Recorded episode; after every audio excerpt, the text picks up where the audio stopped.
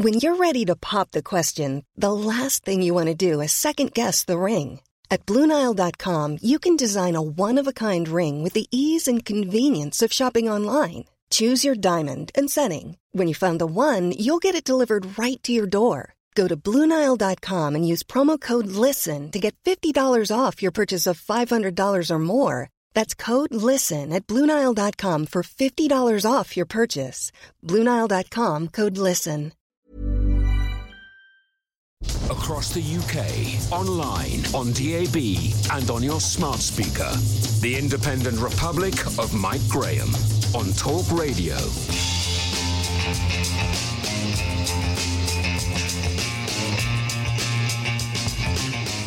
Good morning and welcome to the Independent Republic of Mike Graham right here on Talk Radio. As we wind down towards the end of the week seven of lockdown, it is beginning to look like there is an end in sight. Maybe not today, maybe not tomorrow, but soon and for the rest of your life. Prime Minister Boris Johnson has now hinted very strongly that measures will be put into place this weekend to allow picnics, small gatherings of groups of friends and family, and even possibly the opening of pub gardens and cafes. We have patiently waited for the most part. We have adhered to the government's advice mostly, and we have behaved responsibly almost always to the social distancing instructions and to the restrictions on travel. Uh, all of us apart from Professor Neil Ferguson, of course, and his German girlfriend. The big question now will be, can we continue to be responsible, sensible and wise when it comes to the relaxing of the rules? Because the big worry that a lot of people have is that once things do get relaxed, the idiots will take over and life will become unbearably ridiculous once more and I have to close it all down again. oh three four four, four nine nine, one thousand is the number. Today's major front page story has to do with the link between COVID nineteen and obesity. A study by researchers at Glasgow University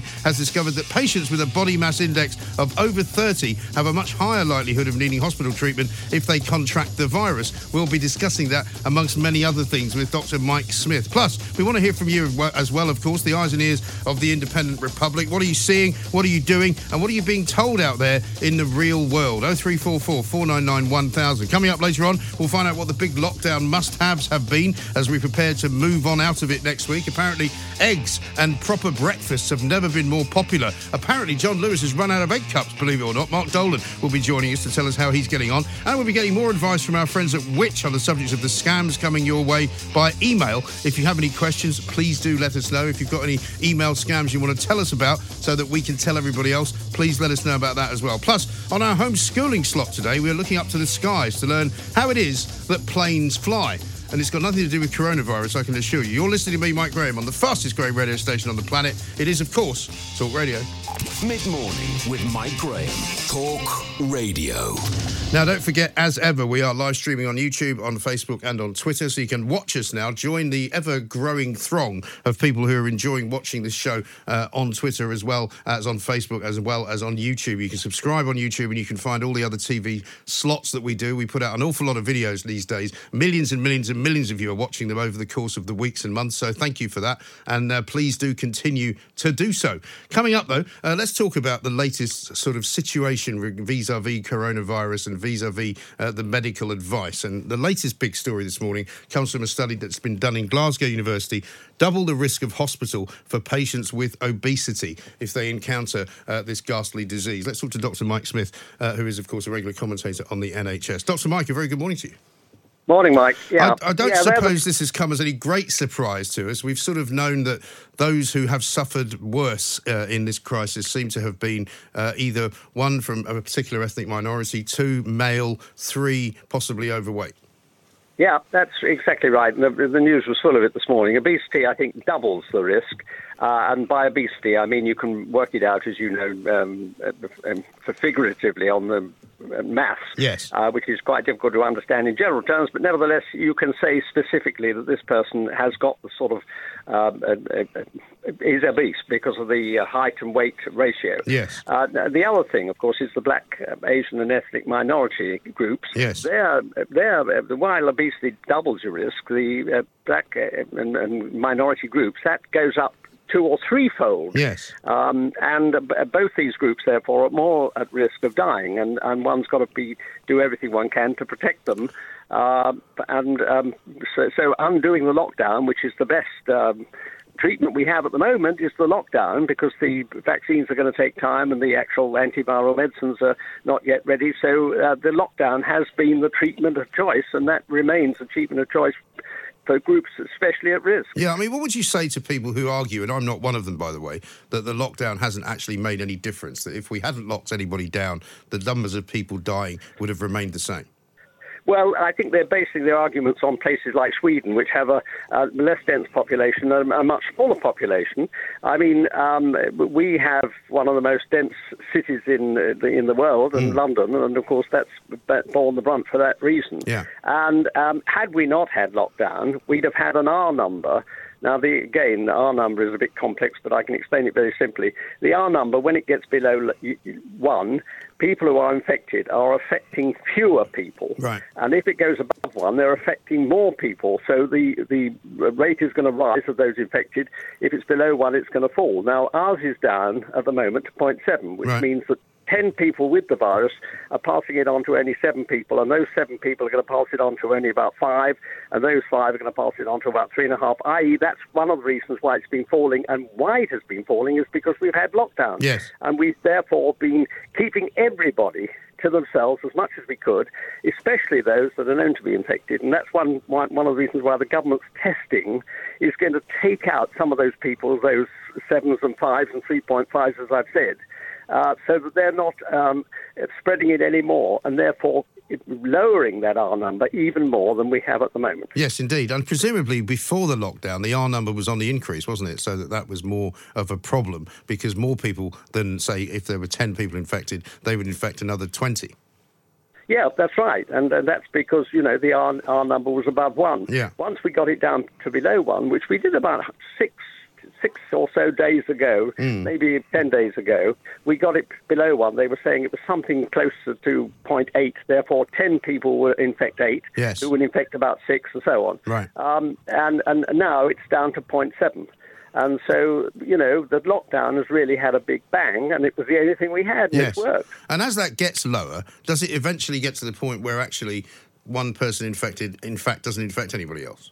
Well, that, that's right. One person will, by the time you get really, very, very low, will infect, you know, ten people might infect a half a person. If yes. you see what I mean, yes. because this is statistics, to put it in everyday language makes it a bit of a nonsense if you don't watch it. Right. And, uh, I, I mean, the reason I asked that question, Mike, is because we are now having to think about the next stage and the next phase and how we unlock the, uh, the lockdown, if you like, and what Boris yeah. Johnson is going to announce on Sunday. And presumably, the more we get close to that figure that you've just described, you know, like we know ten people infect half a person, presumably yeah. the more we can unlock.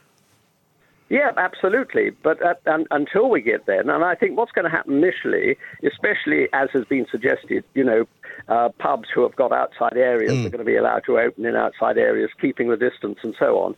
Um, as as we do more of that, it's going to, I, I think, also say um, those that are elderly, um, those that are obese, those that belong to the ethnic minority groups, uh, perhaps would do well still to uh, distance themselves mm. from these places for the moment. They're probably going to have to do something like that initially. Right. So you're advocating, or you would advocate, a kind of um, apartheid, if you like, not about uh, people's ethnic uh, um, and minority status, but in terms of, you know, if you are one of those people who's more at risk, you're probably best not putting yourself at risk by going out any more than you are at the moment.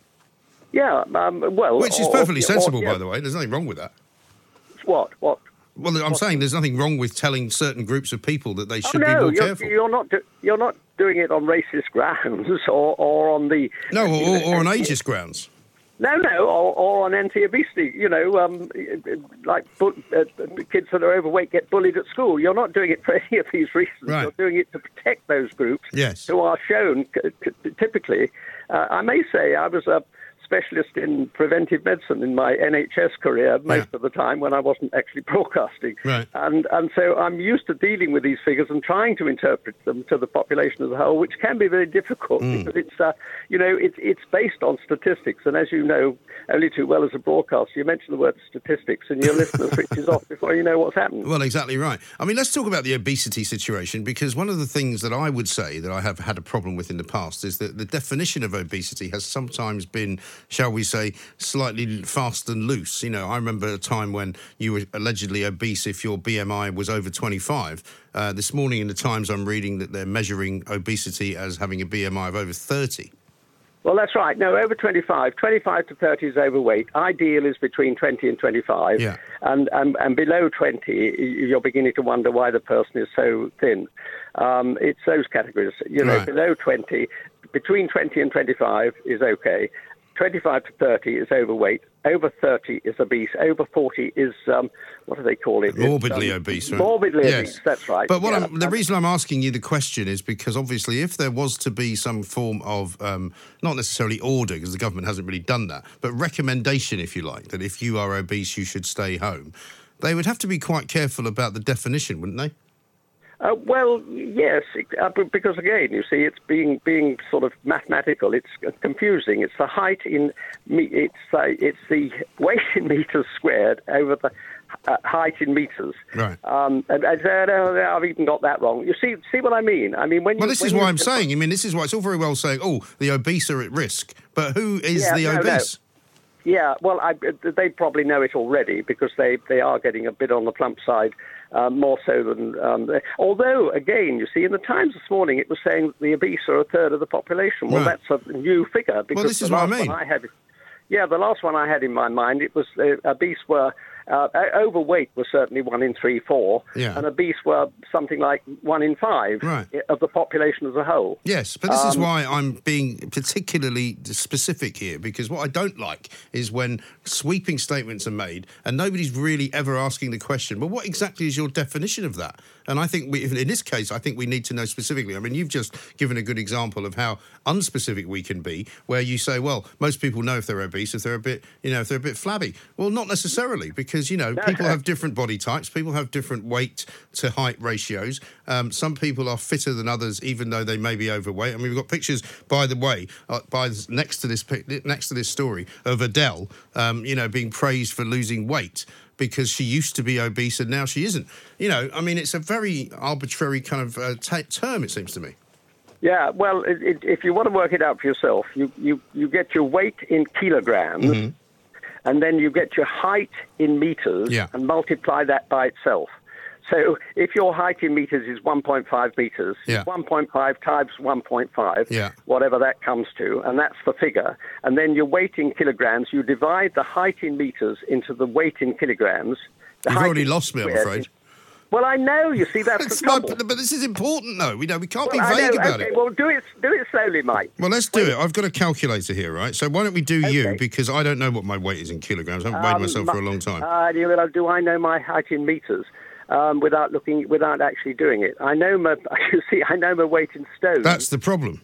Yeah, I know. I, I do fall into the twenty to twenty-five category. Do you? And, okay. Um, um, and in, in, the, um, in the Times this morning, it was saying... A woman who is five foot four. Yes. Um, uh, in order to therefore explain it in terms that people still think about, um, and um, was let me think uh, was uh, twelve see stone. What see what see see how difficult this is, right? Uh, well, I know, but anyway, if she. All was, right, let me do. Uh, let me help you out here. Hang on a second. Let's get the old Doctor So Google out, right? Five, get five get five foot four and convert that into. So, um, so five foot four. Um, yeah. for, forgive me if you're listening to this and going, what the hell is going on? Five foot four in centimetres, right, is that, yeah, one, five foot four in, yeah. one hundred sixty-two. So that's one point six two metres, right? Yeah, now multiply that by itself. So one point six two times one point six two. Okay, so one point six two times one point six two is da, da, da, da, two point six two. two point six two. Yeah. Now, uh, the five, um, the twelve stone, um, put that into um, uh, kilograms. twelve stone in kilograms is... Let's yeah. have a look. twelve stone in kilograms is seventy-six kilograms. seventy-six. Now, you divide two point six two into seventy-six. So seventy-six divided by two point six two, yes? Yeah. All right, yep. Hang on. seventy-six divided by two point six two equals twenty-nine. Yeah, well, that's just in the top of the overweight range. So that's not obese. Uh, so she's all right. Yeah. So she can go out to, well, to the pub. Well, she she's still overweight. And yeah, yeah, overweight but, this, is, but this is yeah, my you point. Know, you see, I mean, my well, I, the reason for me demonstrating that is how difficult this is going to be.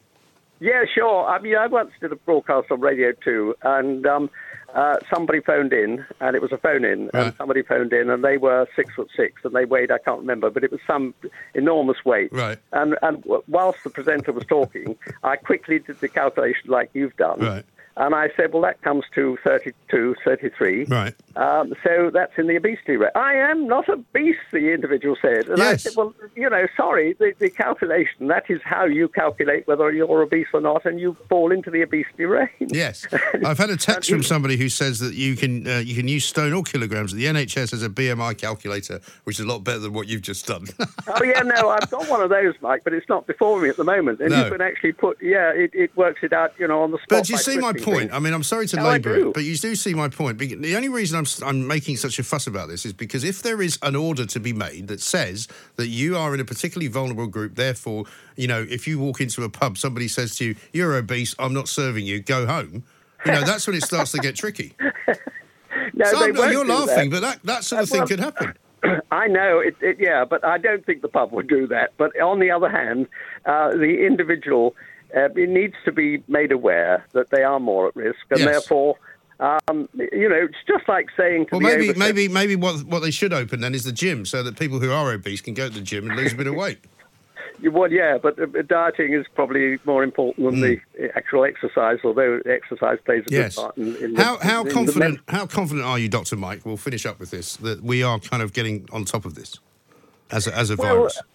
Uh, yeah, I, I'm I'm quite confident, having seen the figures go down in the way that it was hoped that they would do based mm. on the uh, lockdown, and, and that has has worked. And as I say, it was the only effective thing we had. If yes. we hadn't done that, and and people have been very good about it. I mean, a, a, around me, where the roads are normally crowded and uh, the park space is full, you know, all these have been quite different. Yes, uh, remarkably different. And um, as a result, people have been taking note. And, no, I, th- uh, I think I think the public have been remarkably sort of. Um, uh, agreeable to all of this. Yeah.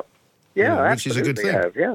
yeah. So, so it's good. Indeed. All right. So so all overall, Doctor Mike, uh, we can have a happy day. I think we can look forward to tomorrow, uh, V E Day, yeah. of course, a bank holiday, first time yeah. on a Friday for a long time. Uh, Doctor Mike Smith, thank you very much indeed. You see, here's the thing. I hope you don't think that I was being overly pedantic there, but I think the whole point about this exercise is that if people are going to be starting to be labelled, I think we need to know where the label begins, where the label ends, what people have rights to say, what people have rights to do.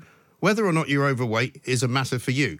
If you are so overweight that you are in danger of dying from COVID nineteen, I think we need to be told. And I'm not entirely sure that this story in The Times is entirely helpful from the University of Glasgow researchers, because all they're saying is if you've got a B M I of over thirty, you're obese. Well, maybe that could be true for some people, maybe not so true for others.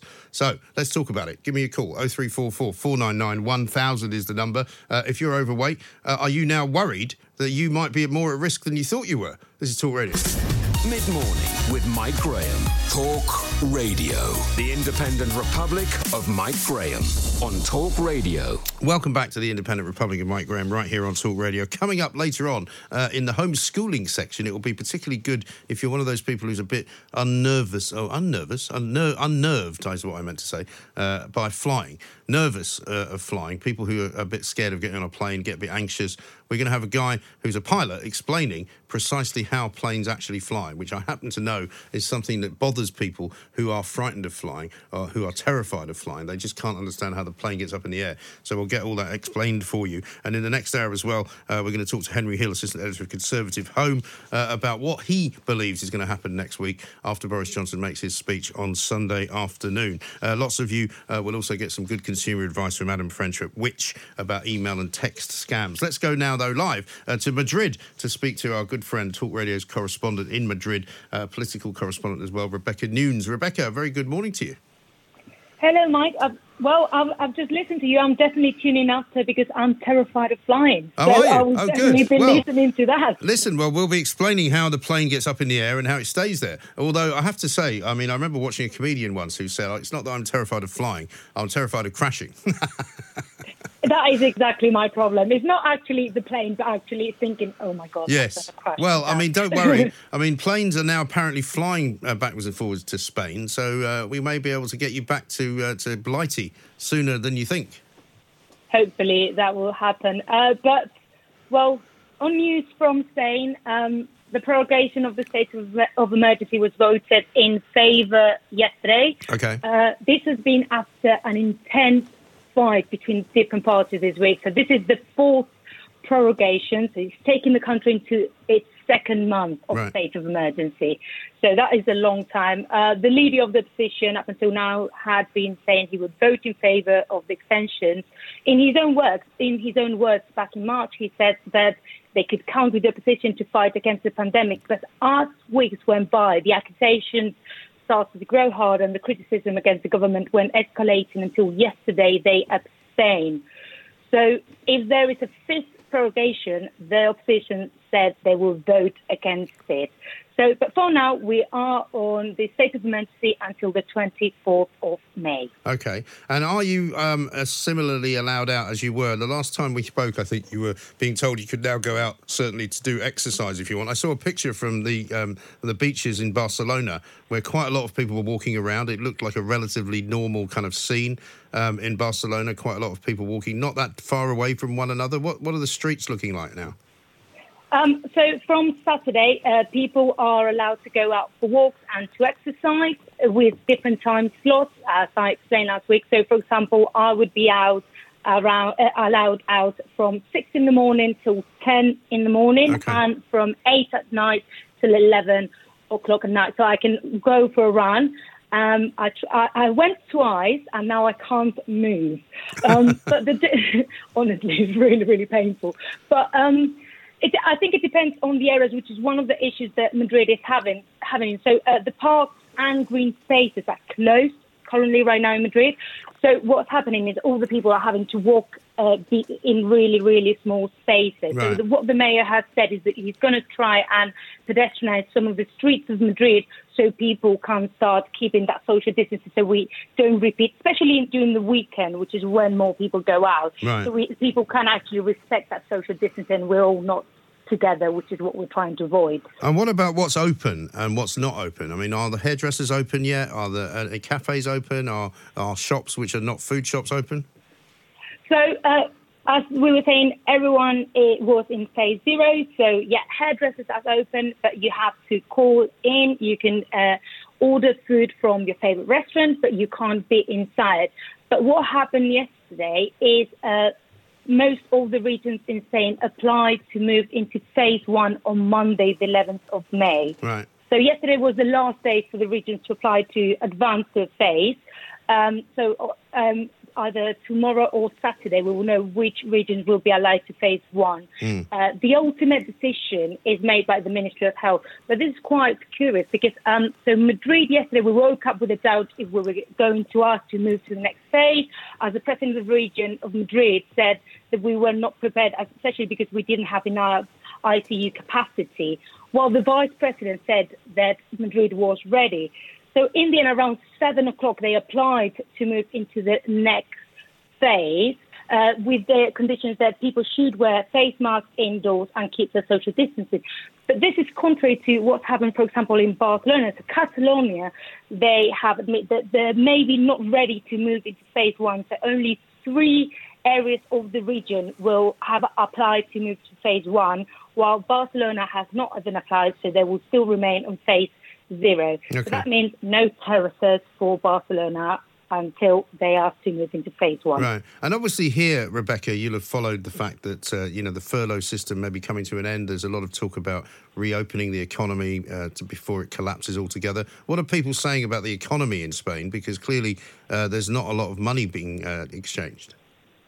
So, well, we were seeing yesterday that the European Commission uh, spoke about more or less what would happen to Spain, and they were talking about the Spanish G D P will fall nine point four percent, and the unemployment will grow uh, up to eighteen point nine percent, which is similar of the government's estimation. So we're looking at a big crisis, uh, probably even bigger than the two thousand nine one. So I think people are a bit scared because it, now we've got, obviously, health crisis, but the one that's coming is an economical one.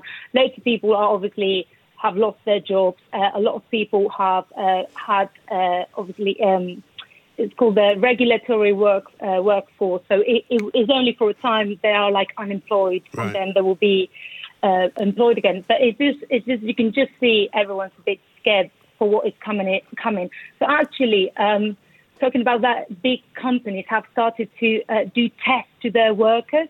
So obviously the big companies are in a hurry to restart their economical activity, and they want to do it with guarantees.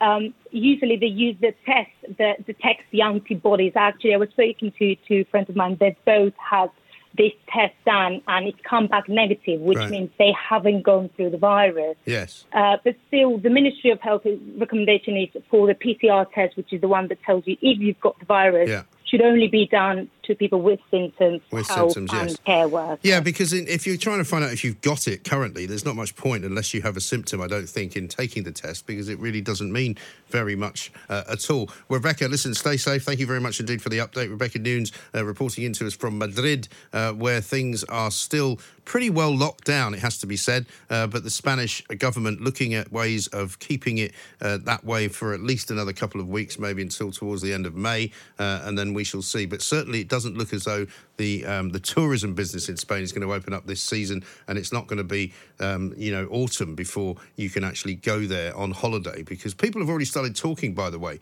about the possibility of going on holiday. Let's talk to Felix, who's in uh, Slough. Hello, Felix. Hello, Mike. How are you? I'm good, same Very as good. ever. Excellent. Well, same as ever is good, isn't it? It's sort of, you know, it's only when it starts deteriorating that you need to worry. Well, it's the weekends that get me. Not that I do a great deal, but it's depressing. With, no, I'm, I'm with you. I mean, I'm, yeah. I'm with you because, um, you know, normally speaking, weekends I spend with my children. At the moment, spending the weekend in London and not actually working is a bit of a struggle, I have to say. Yeah, yeah, I can understand that. You know. Um, yeah, indeed. What can uh, what can I tell you? What, what do you want to tell me today? Right. I mean, you talked about obesity as a risk factor. Yeah. I just wanted to bring up, there's a... read a couple of things recently about the opposite of risk factors, things that might help you um, not get very sick from mm. coronavirus. Yeah. First one is vitamin D. And people with darker skins generally have less than the recommended amount of vitamin D in their system because it's harder to, you know, you get it from sunlight mainly. Mm. And you don't absorb as much. Uh-huh.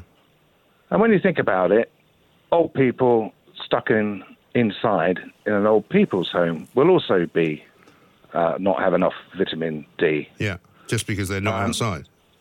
Yeah, Ob- obesity um, stops you getting enough vitamin D. So, you know, how, why, how does that work? If what if you're obese and you're out walking around in the sunshine? Why wouldn't you absorb vitamin D? Well, then, then, then I guess you should. But apparently, fat cells do. I don't know the ins and outs of it, but most good obese to, well, it's people good do. To know, have, then. Well, yeah, I don't have the article in front of me, but they're deficient. I yeah. mean, uh, and it's a very simple. You know, spend fifteen minutes in the sun every day and sort it, or take a supplement.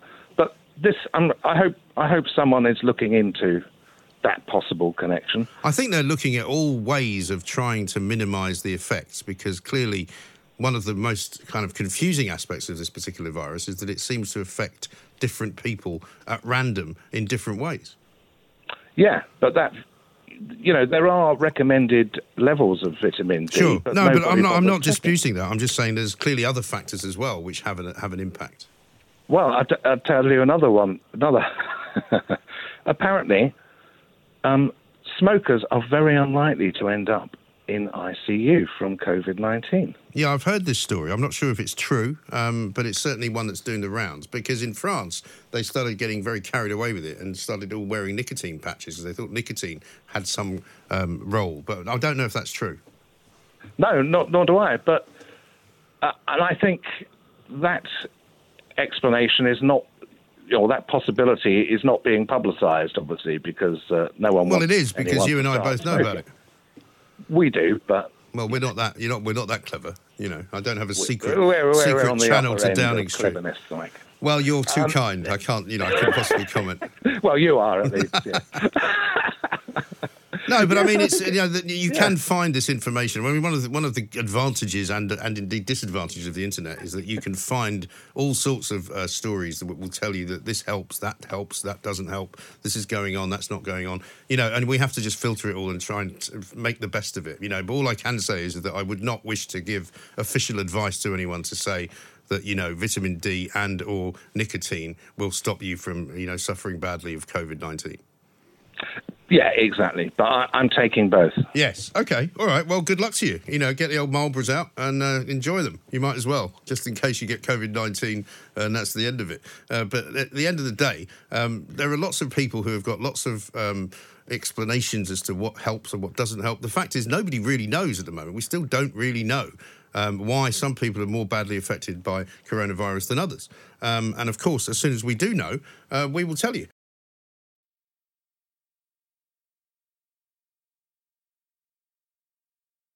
Mid-morning with Mike Graham. Talk Radio. Time to say a very good afternoon to Mister Mark Dolan. Mark, it's been too long, I'm afraid, since I've spoken to you. Yes, uh, honestly, I'm feeling the impact of self-isolation. I'm not getting my M G time. But the good news is mm. that I just have to switch on the radio and I get you on tap. Yes, well, that's also very good. And also, if you're missing me at any time and I'm not on the radio, there's so many podcasts I'm currently doing that you can just get your teeth into all of those as well. Well, you're all over the place, I tell you. And you know something? Uh, I actually... my. Poor Missus, because uh, she's very loyal and uh, will, and long, long-suffering, let's yes. be honest about that. She'll stick me on when I'm on Talk Radio, which, as you know, is the fastest-growing radio station in the it world. Is. And uh, when I get back from a shift, she does not want to hear the sound of my voice. You see, I have the same problem. You know, I have not seen uh, my children or indeed their mother uh, for about six weeks or possibly coming up to seven weeks, right? Um, but when I did used to go there at the weekends, um, she would quite often sort of shy away from me on the grounds that she'd been listening to me, in her words, all bloody week and didn't want to hear anything else from me. No, it's a, it's a complete nightmare. But I tell you, I mean, I'm loving this story. By the way, brilliant show today, as always. Thank and you. I've just, I thought as as a sort of, um, you know, support for your listeners, a bit of input, I've done my own B M I. Yes. Um, it took Yours an is hour probably and a half. minus ten or something, isn't it? Well, according to the N H S, I'm clinically dead, so... Excellent. Well, I think if you and I averaged out the two of us, maybe we we, we would both be fine. Um, yeah, exactly. Because, It'll be uh, like one of those nineties, eighties uh, life swap comedies yes. where I get a bit of your body, you get a bit of mine, and we're like, we, together we're one healthy person. Yes. Now, you're returning uh, to the airwaves here, I, I presume, tomorrow for drive time, and then Correct. all over the Correct. weekend as well. So you're yeah. omnipresent from Friday till uh, till Sunday. Um, but tell me, have you um, seen this list of, of, of lockdown must-haves, and, and can you now confess to be uh, completely and utterly middle-class by having had all of them? Yeah, absolutely. I've hoovered up all of this stuff. I think I'm responsible for about one percent of U K G D P right.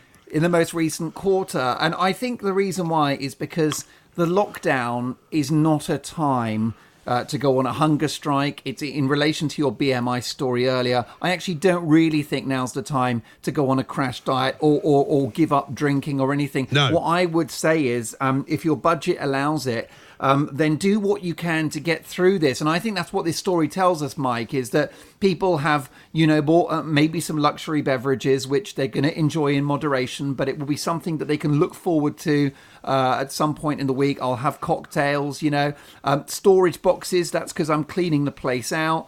Um, board games, obviously, especially if you've got kids. Yes. So I think, you know, people are, I mean, it looks a little luxurious. I know the essentials are sort of bread and milk and eggs, but actually it's been a long lockdown, and I'm pleased to see that most of these choices look quite sensible to me. Well, do you know, I was very much uh, uh, sort of uh, swimming in that direction last night, because I got to the point where I discovered that I had a, a can of black-eyed peas Uh, in the cupboard, which I don't know really why I bought, because I don't normally cook anything with them.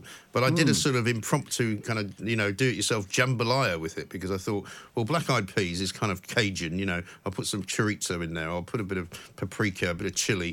And it actually tasted fantastic. It was really good. And I think using what you sort of have lying around, and I've, I saw a great list of words which have now come into the lexicon, and one of them is quarantini. Uh, which is basically any kind of cocktail that you make with whatever you can find in the drinks cupboard. Well, now listen, you, uh, Michael, are not one for self-promotion. So no. Let me, on your behalf, um, tell your audience of many millions now that M G's Kitchen, right? That that yes. recipe has got to go into your new podcast. It's going to have to, yeah. Um, and, and actually, I think that um, you asked me about the stuff I've bought. You know, I've obviously made sure and to have the essentials. I find things like U H T milk fantastic because it lives in the cupboard. It yes. means that if you get low, you can just reach for a pint or two. Um, but, you know, once you've got the basics, I think you're looking for a little bit of luxury here and there. And I think a lot of people have done that. At the moment, like, for example, at home, when, when I am sort of self-isolating, as we are enjoying lunch, we're discussing what dinner is going to be, which we don't normally have the luxury of doing, of no. course. And, of course, I mean, I, I, I'm finding, well, as, as I talk to people with families who are stuck in the house with their children, that they're eating an awful lot more food together because, of course, normally you wouldn't be doing that every single day. And The Times this morning has got a fascinating piece on the front page about the number of eggs that people are now consuming, because apparently eggs are in, in, in quite short supply. And everywhere, every time I go to a supermarket, I've tried to limit it now to going sort of once a week to get everything, rather than sort of going, you know, every couple of days to get little bits. I just get one big shop. And there's always some, somebody buying a whole tray of eggs. And I think to myself, have you got one of those, um, you know, um, burger vans that you drive around in and just make loads of eggs for people? I mean, it just seems bizarre to have a whole tray of eggs. Well, it is, but I think it's quite good news, Mike. I don't know what you feel about this lockdown, which, of course, is an appalling nightmare, and we wish it wasn't happening at all. And the human tragedy is, at the moment, mm. you know, incalculable. But we do try, and, and we do it on Talk Radio, don't we, to look at the positives and stuff. And one is that I think people are gravitating to, to actual real food. I mean, you mentioned eggs. That yeah. is an amazingly nutritious, complete food. You know, meat, fish, cheese. If I go to my local supermarket, that's the stuff that gets low um, in availability. Mm. And I've noticed that my fellow citizens are eschewing the ready meals and the jars of, yes, of rubbish. Which can be no bad is, thing. Well, exactly. So, and the reason why, of course, is because people ha- do have more time, which is obviously not their choice. But if you do know that you've got the whole day ahead of you. Oh, I think we might just have lost um, uh, Mark there. It's not even twelve eighteen. You know, we used to lose people at twelve eighteen. It's only twelve twelve. Maybe there's a new curse which has come in. Um, but here's a funny thing, right? We'll get Mark back in a second. Apparently, egg cups have come back into fashion. Now, you are probably like me, have not used an egg cup for many a long year. I mean, we used to have them when I was a kid, uh, and my, your mother would make a boiled egg and you would take the top off it with a knife, and then you would sort of use your spoon to dig out what was inside it. Uh, and some people liked them soft, other people liked them hard. You know, the bottom line was that you probably had an egg out of an egg cup more than, say, three to four times a week, I would say. Now, I don't even own an egg cup. And apparently, there's been such a run on egg cups that actually John Lewis has sold out of egg cups, which is kind of bizarre when you think about it. But um, we'll be talking to Matt, uh, Mark, Matt, Mark Dolan very shortly when he's back. He's coming back, of course, on uh, Friday uh, with the Drive Time Show. Today it's Dan Wharton uh, with the uh, the Drive Time Show from four o'clock. From one o'clock it's Ian Collins. Uh, we've got lots and lots of you to talk to as well, which we can get to um, very, very shortly. But the, the whole point of the conversation I'm having with Mark is that basically Um, we're going to have to be ready for some form of a, less, a, a lessening and a relax, relaxing uh, of the lockdown, because at the end of the day, basically, um, we have been locked down for now the best part of six and a half weeks, right? By Monday, after Boris Johnson has made his speech, it will be the seventh week. I said, well, maybe this is the seventh week. I'm not actually sure. I think this might be the seventh week. But anyway, basically what we're going to be doing is going out again. And that might be, for some people, a little bit of a of a problem, because, in fact, you've not been used to doing that for quite some time. If you've been off work, if you've been furloughed, and you suddenly have to go back to work, is that going to be tough for you? While we're waiting to get Mark back, let's talk to Nigel, uh, who's up in North London. Hi, Nigel. Good afternoon to you. Afternoon. Uh, interesting complex as ever. Yes. I think Edwina Cowy's got all the egg cups. Well, I mean, I can't remember the last time I ate. I mean, I may have had one in a hotel or something for breakfast, but I mean, it, it used to be a real kind of uh, rite of passage, didn't it? You'd have one of those boiled yeah. eggs in, and, and you'd stick your toast in it and, and all of that. And it, I'd sort of forgotten what that was like. Well, I'll tell you a little story. I bought an egg cup with, with it's got an egg, uh, a cup, and then a little sort of, sort of curve tray, you can put another egg next to it, right. and a gravy boat. Ooh. For two pounds each at Chiswick Car Boot Sale about six months ago. Now, that's interesting, because that means presumably it was something of an, well, not an antique exactly, but something from, a, from a days gone by. Yeah, and I'll tell you something, there's nothing better than pouring gravy out of a gravy boat. I totally agree with that. You know, funnily enough, the other night I had some gravy with some with some cottage pie that I made, and I haven't got a gravy boat, and I thought, this is something wrong here, you know, uh, I need to get one, because I had to make the, I, I, I didn't make real gravy, I have to confess, I used the granulated stuff out of a, a, a packet, you know, and poured some hot water, and I poured it into a mug, and just and just kind of spooned it out of that, but it wasn't as anywhere near oh. as satisfying. No, it's fun, it's fun. Look, I rang you about, I rang you about a couple of things. First of all, I do not understand why, because a, a close friend of mine, David, he mentioned this to me, so it's, it's not my idea, it, it's his. Why haven't they reopened golf courses? Well, that's a good I'm question. Sure you get enough social distance, there's enough social distancing there, isn't there? Well, there is. And I was talking to a friend of mine in Portugal the other day. They're opening golf courses in Portugal basically this week. And they've got a... Um, are you talking about for the playing of golf or just for actual walking around? No, playing, playing. You know, so you, so you guys, uh, they they get around as quick as they can to get yes. to that nineteenth hole. You know. Yeah, I think so. And also, apparently, I mean, I was listening to Ian Poulter, funnily enough, the other day, talking on Talk Sport, because he's doing some kind of um, raffle or, or auction to raise money for uh, for, for, for coronavirus uh, victims. And he was saying the, the golf courses in Florida have never closed. Mate, isn't it? Yeah, yeah. It makes you wonder, because, of course, two of you are fifteen foot away and you're following the next two or four ahead of you, which are about five or six hundred yards away. Also, I don't know whether tennis courts... But yeah. um, one, one other point I wanted to make is in relation to the economy. Mm. I don't see why car dealerships can't open, because car sales compared to a year ago are down by ninety-six percent. Yeah. So I think it'd be a great idea to open up. Well, I just wonder whether people want to buy a car, though, because, I mean, uh, you know, it's not perhaps the one that, well, it's not one of the things you want to do if you haven't got a great deal of money knocking around. Nigel, I can hear your line uh, not getting better but getting worse, so let's try and get back to Mark Dolan. Thanks for your call. I think we've got him back. Mark? Um, yes, indeed. I've put uh, a pound in the meter. Well played. Um, and I, I, it's very interesting, isn't it? And also listening to your calls as well. I mean, I'm I'm reminded about the last big economic crisis we mm. had, Mike, and that was, of course, the credit crunch, two thousand eight, two thousand nine. Yeah. And um, George W. Bush, at the tail end of his presidency, actually made a speech um, from the Rose Garden of the White House, and he said, "If you want to help your country, get out and go shopping." Mm.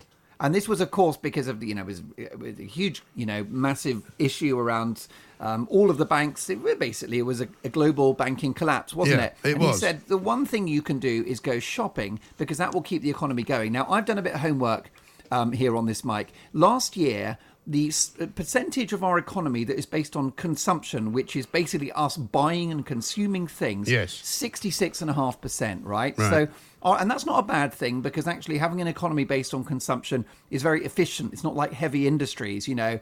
You've got retail, you've got hospitality, you've got financial services. It's actually very future-proof if you think about it.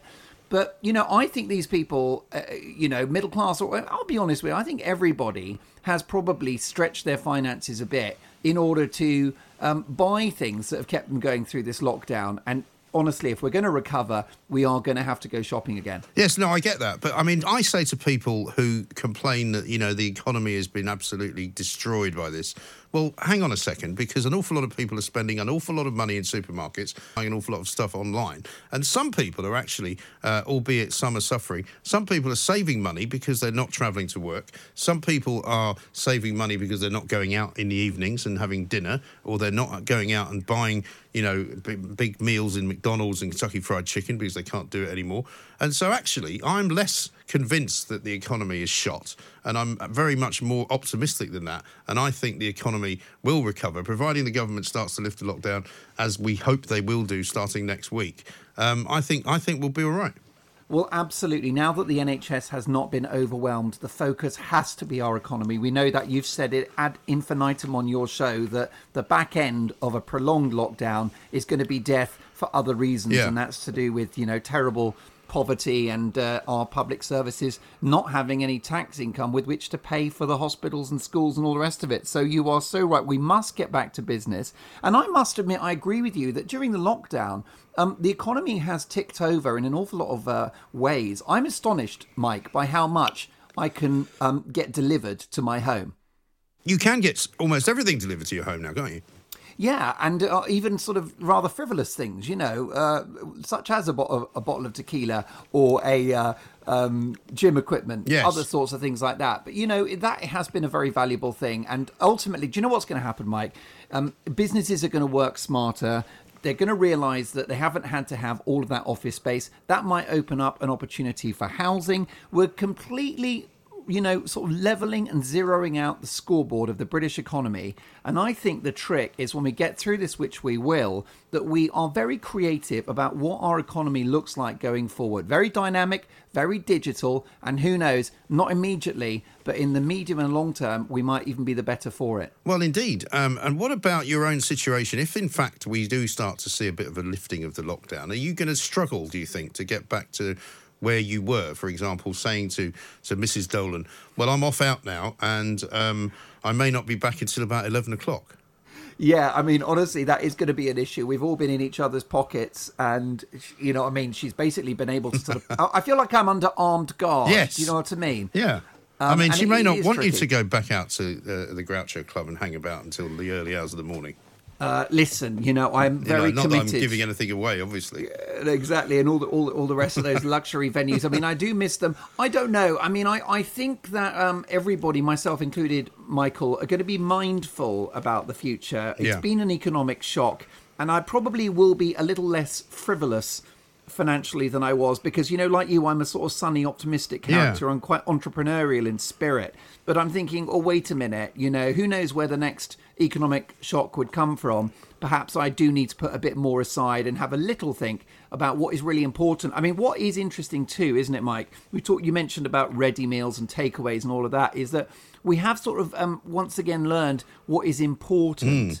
And at the beginning of the lockdown, my laptop just completely crashed and died a death. Wow. And I managed to get what felt at the time like the last Mac computer in the country online. You know, you know when you go on those websites, it goes, in stock, one left. Yes. And you're like, I'm having that. Didn't even check the spec because obviously I can't work without a computer. I think, you know, that's what we have done, I think, is focused on the essentials and what is important. And I think that's not a bad thing for just the values of our country as a as a nation that, you know, I'm all for, you know, enjoying your life and having luxuries. But it might be that we were a little overindulgent pre-pandemic. Yes. And I think because we have had to sort of adjust ourselves and we have had to uh, miss out on things that we used to do quite frequently. I mean, I, for example, can't imagine wanting to get back on the tube, really. At any point. Yeah. I mean, it probably will have to be the case that I do, because no doubt that uh, my, the, the, His Honour, the Sadiq Khan, will put the congestion charge back on and the uh, N C P car park will once again start charging thirty-five quid for me to park there. But at the moment, it's free. Um, and I really, I really don't want to get back on the tube. No, no, that is a concern. And I mean, Boris talked about how bicycles will be the great revolution going forward. I, I'm not sure that's going to happen across the country, especially in rural areas. G- good luck with that one. Yeah, really. But, you know, the ultimately, I think Maybe what I'll we're looking at, Mike, you, you know, old school, very low carbon, the horses, aren't they? Yeah. And when it's it just, reaches I don't know a if mature up, vintage. I don't, I don't think I get up know. the stairs, though. That's the only problem.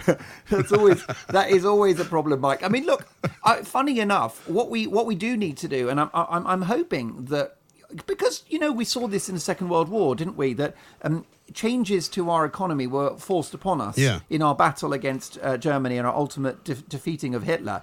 But what happened is that the Britain... post-war looked very different to what had happened because of the war, and whether that was the fact that women women were working in factories, and once the war finished, uh, then in terms of attitudes towards the role of women yes. in society, that was like ch- changed, you mm. know. And a lot of those guys, our heroes, came back and found that the woman they'd married was rather unrecognisable yes. because she now had independence, and and that was a good thing, of course. And therefore, I think post-pandemic, and you might get the government rethinking a lot of aspects of things, such as um, the taxation system. Does yeah. that need to be simplified? You know, all of the um, instruments of, of, of finance may well change. I mean, for example, if you look at debt, Mike, I mean, the country is going to be indebted, and it was the right thing to do mm. to borrow our way through this crisis. But I, I was listening to an expert on Talk Radio the other day on Julia's show who said, actually, everyone's insolvent now. Yeah. So we might have to have a different attitude to debt and, and, and what the consequences of debt might be. Yes, no, I think that's absolutely right. Well, listen, I should look forward to listening to you tomorrow, Mark. Thanks very much indeed for joining us. Mark Dolan there uh, talking us through his particular lockdown experience. Mid-morning with Mike Graham. Talk Radio. The independent republic of Mike Graham on Talk Radio. Welcome back to the Independent Republic of Mike Graham, right here on Talk Radio. I can't believe we've reached the end of uh, very nearly another show on a Thursday, because that means tomorrow, Friday, which is V E Day, by the way. It is a bank holiday, but we will be here uh, in the Independent Republic, because we always work bank holidays. We don't shirk from that. Uh, why would we? And also, it's a very, very big occasion. It's the seventy-fifth anniversary uh, of V E Day, uh, and it was meant to be celebrated far and wide up and down the nation. But, of course, because of the lockdown, that won't be happening. The Queen, however, will be making a statement later on. And uh, Boris Johnson, I'm sure, will have something to say as well. And uh, we'll all be having a bit of a celebration here in the studio. And coming up, we'll be starting that celebration with uh, a bit of a beer tasting. But first, before we do any of that, let us talk to Terry Tozer, former airline pilot. Uh, he's currently writing a book on aviation safety, because it's time for our homeschooling. Uh, so get your kids around the radio uh, and listen uh, listen up, because you're going to learn how planes fly, which I think most people uh, will find absolutely and utterly fascinating. Terry, a very good afternoon to you.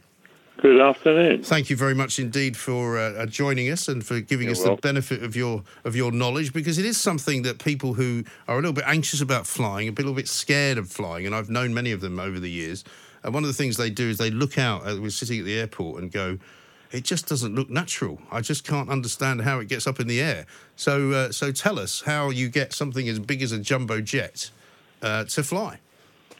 Um, it, it, ironically, it's actually an extremely um, simple, excuse me, process. Um, and uh, I do understand, because when you see one of these huge aircraft mm. um, taking off, it does look impossible. But basically, the aircraft wing is a carefully designed shape. The upper part of the wing is curved. The bottom part of the wing underneath is flatter. Right.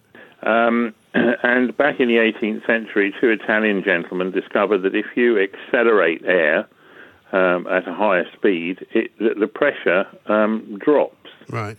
So the air, as the wing is pushed through the air, the air on top of the wing has to go faster mm. to end up at the same place because of the curve. The pressure drops, and then you've got a pressure differential, um, low pressure above, high pressure below, and that's called lift. Right. Um, and providing that wing is pushed or dragged through the air fast enough, at some point it will, the lift will in, exceed the weight of the aeroplane, and up it goes. Right. And I suppose there, there is a, an equation that, that you can work out on that basis, but, but for the but the layman and woman, um, does it matter how heavy the aircraft is or not really? Well, it does, in sense of um, that's all down to speed. Right. And um, the aircraft designers um, and the pilots on the flight deck will have clear data. So an, an, an aircraft weighing this particular model with this particular wing design weighing, let's just say, eighty tons, once it reaches a certain speed, the lift will exceed the weight and it will take off. And in right. fact, if you've ever tried to hold an aircraft down, you can't. Right. So if you had, for example, like a Tiger Moth, one of those old-fashioned, um, yep. you know, a very small, much more smaller planes, which are much lighter, presumably yep. they can take off at a, at a, at a reduced speed then? Much. I mean, a very small aircraft like that, or the single-engine trainer you learn to fly in, probably will will leave the ground at fifty miles an hour, something mm. like that. Right. A jumbo jet at max weight, nearly four hundred tons, probably needs to be doing nearly two hundred miles an hour. Right. But either way, uh, once the critical speed is reached, the lift is generated and up she goes. Okay. And what about the flaps? Because you see those moving about on the takeoff, but also on landing as well. You do, yes. Well, what they do is extend that curved surface on the upper part of the wing. Right. So you create more lift at a lower speed. Mm. And that's why it's used for takeoff and landing, usually more of it at landing. Um, and once you're airborne, you don't want the extra drag that that um, creates. Mm. And so they can be retracted and then the aircraft accelerates. Um, right. Um, it's pretty well known, pretty well established. Yes. So uh, when you do so. take off, you get that sense, you know, I mean, my ki- I used to love watching my kids when we when they were quite small, because they loved the fact that you were going so fast, and, and one, one of my sons in particular was fascinated by it. And then as you raise yourself into the air, you feel the kind of thrust of the engines until you reach the required height, which is usually, what, thirty-three thousand feet or something. Uh-huh. And then you come, and then you can let the engines sort of relax a bit. How does that work? Well, basically, depending, you'll probably find in a busy air environment that you'll level off and then climb again and level off and climb yeah. again as the, as the controllers control you. But once you're in the cruise, um, you're, you don't need, you're not climbing, you're not trying to defeat gravity to the same degree. Yeah.